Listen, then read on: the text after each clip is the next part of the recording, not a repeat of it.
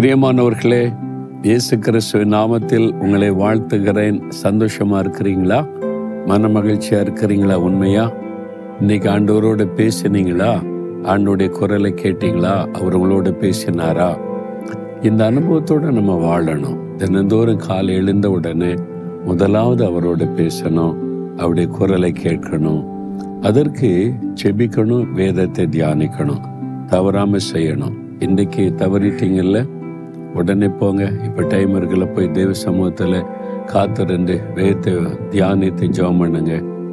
ஆண்டோடைய எதிர்பார்ப்பு நம்மை குறித்து என்ன? அதை வாக்குத்தத்தமாய் ஆண்டவர் தந்து நடத்துகிறார். ஏசாய நாற்பத்தி ஒன்பதாம் அதிகாரம் மூன்றாம் வசனத்தில் நான் உன்னில் மகிமைப்படுவேன். என் மகனே என் மகளே நான் உன்னில் மகிமைப்படுவேன். அந்த வாக்கு தத்தமாக தருகிறார். ஏன் தெரியுமா? அவருடைய விருப்பம் தான் நான் உன்னிலே மகிமைப்படணும். நீ என்னை மகிமைப்படுத்துகிற சாட்சியா இருக்கணும். அதான் ஆண்டோடைய விருப்பம். அதனால வாக்கு தத்தமாய் தருகிறார். ஒன்னில் நான் மகிமைப்படுவேன் என்பதாக.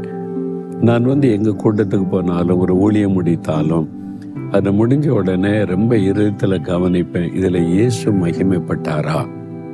இயேசுவின் நாமம் உயர்த்தப்பட்டதா? இந்த சாட்சியில் இயேசு மகிமைப்படுகிறாரா? இந்த ஊழியத்துல இன்னைக்கு நடந்த ஊழியத்துல இயேசு மகிமைப்பட்டாரா? அது குறித்து உண்மையில நான் யோசிப்பேன். ஆண்டவரே நீங்க மகிமைப்படணும் நீங்க சந்தோஷப்படணும். அதுக்கு தானே ஊழியம். என்னை நானே சந்தோஷப்படுத்திக் கொள்வதற்கு ஊழியம் அல்ல. என்னை நானே மகிமைப்படுத்திக் கொள்வது ஊழியம் அல்ல. அவரை மகிமைப்படுத்தணும் அவரை சந்தோஷப்படுத்தணும். இதான் என்னுடைய நோக்கம். அப்படிதான் நான் ஜெபம் பண்ணுவதுண்டு. நீங்கள் சந்தோஷப்படணும் நீங்கள் மகிமைப்படணும். அப்போ ஆண்டவர் வாக்கு கொடுக்கிறார் உன்னில் நான் மகிமைப்படுவேன். எனக்கு ஒரு நாள் இந்த வாக்கு தத்தத்தை கொடுத்தார். இதை வச்சு அடிக்கடி ஜெபம் பண்ண உண்மையிலே ஆண்டவரை என்னில் நீங்கள் மகிமைப்படணும். உங்கள் மகிமைக்காக என்னை பயன்படுத்துங்க.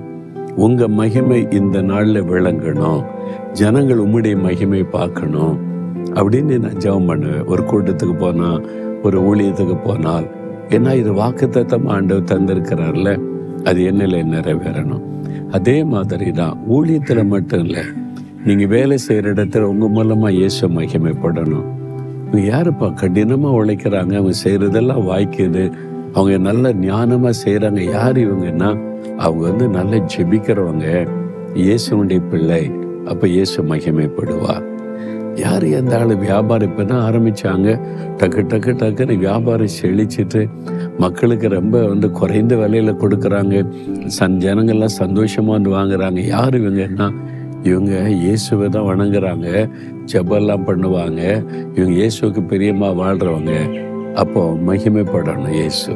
உங்கள் வேலையில் உங்கள் பிஸ்னஸில் நீங்கள் படிக்கிற இடத்துல நீங்கள் வசிக்கிற இடத்துல இந்த குடும்ப வித்தியாசம் அவங்க யாரும் அடுத்த ஆளை பற்றி பேச மாட்டாங்க பரிகாசம் பண்ண மாட்டாங்க காசிப் பண்ண மாட்டாங்க.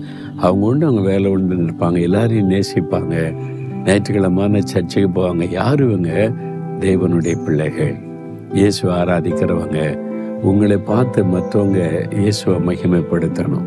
நான் உன்னில் மகிமைப்படுவேன்னு சொல்லியிருக்கிறார்ல. அவங்க சொல்லணும் இவங்க தேவனுடைய பிள்ளைகள் என்று. நீங்களே போய் சாட்சி சொல்லி கொண்டிருப்பதல்ல நான் தேவனுடைய பிள்ளையாக்கும் நான் ரட்சிக்கப்பட்டிருக்கனாக்கும் இல்லை.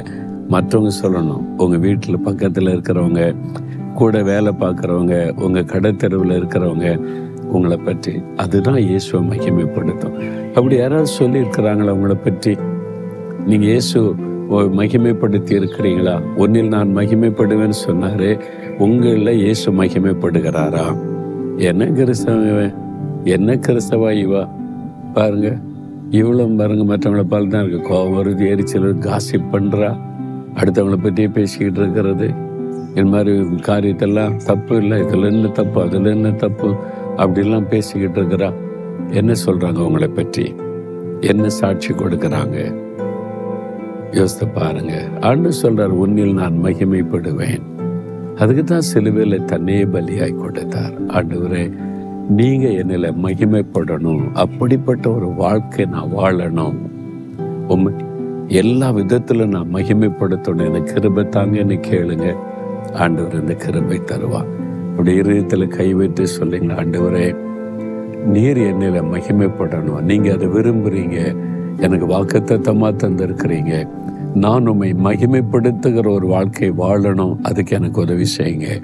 இயேசுவின் நாமத்தில் ஜெபிக்கிறேன். ஆமேன் ஆமேன்.